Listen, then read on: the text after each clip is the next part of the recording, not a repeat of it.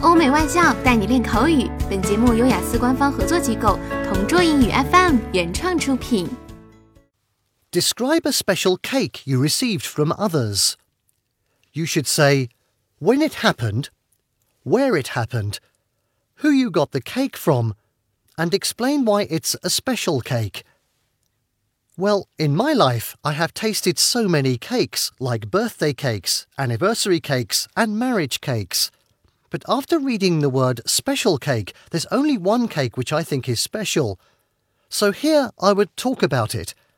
It is a red velvet cake, which is a red or brown layer cake, and it is usually topped with yummy cream cheese frosting.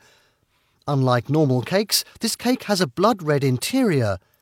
Its common ingredients include buttermilk, butter, cocoa, and flour for the cake, beetroot for the colour as it is commonly served on Christmas or Valentine's Day, so I got a chance to taste this cake last year.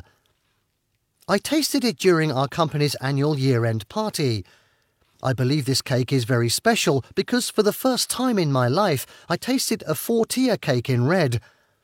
Moreover, what impressed me the most about this cake was that red velvet cake was coloured with beets instead of artificial food colouring. OK，以上就是今天口语话题的全部内容。想要免费获得雅思口语完整题库的小伙伴，快来关注微信公众号“同桌雅思英语”，回复关键词“口语题库”就可以啦。同桌祝你早日涂鸦成功！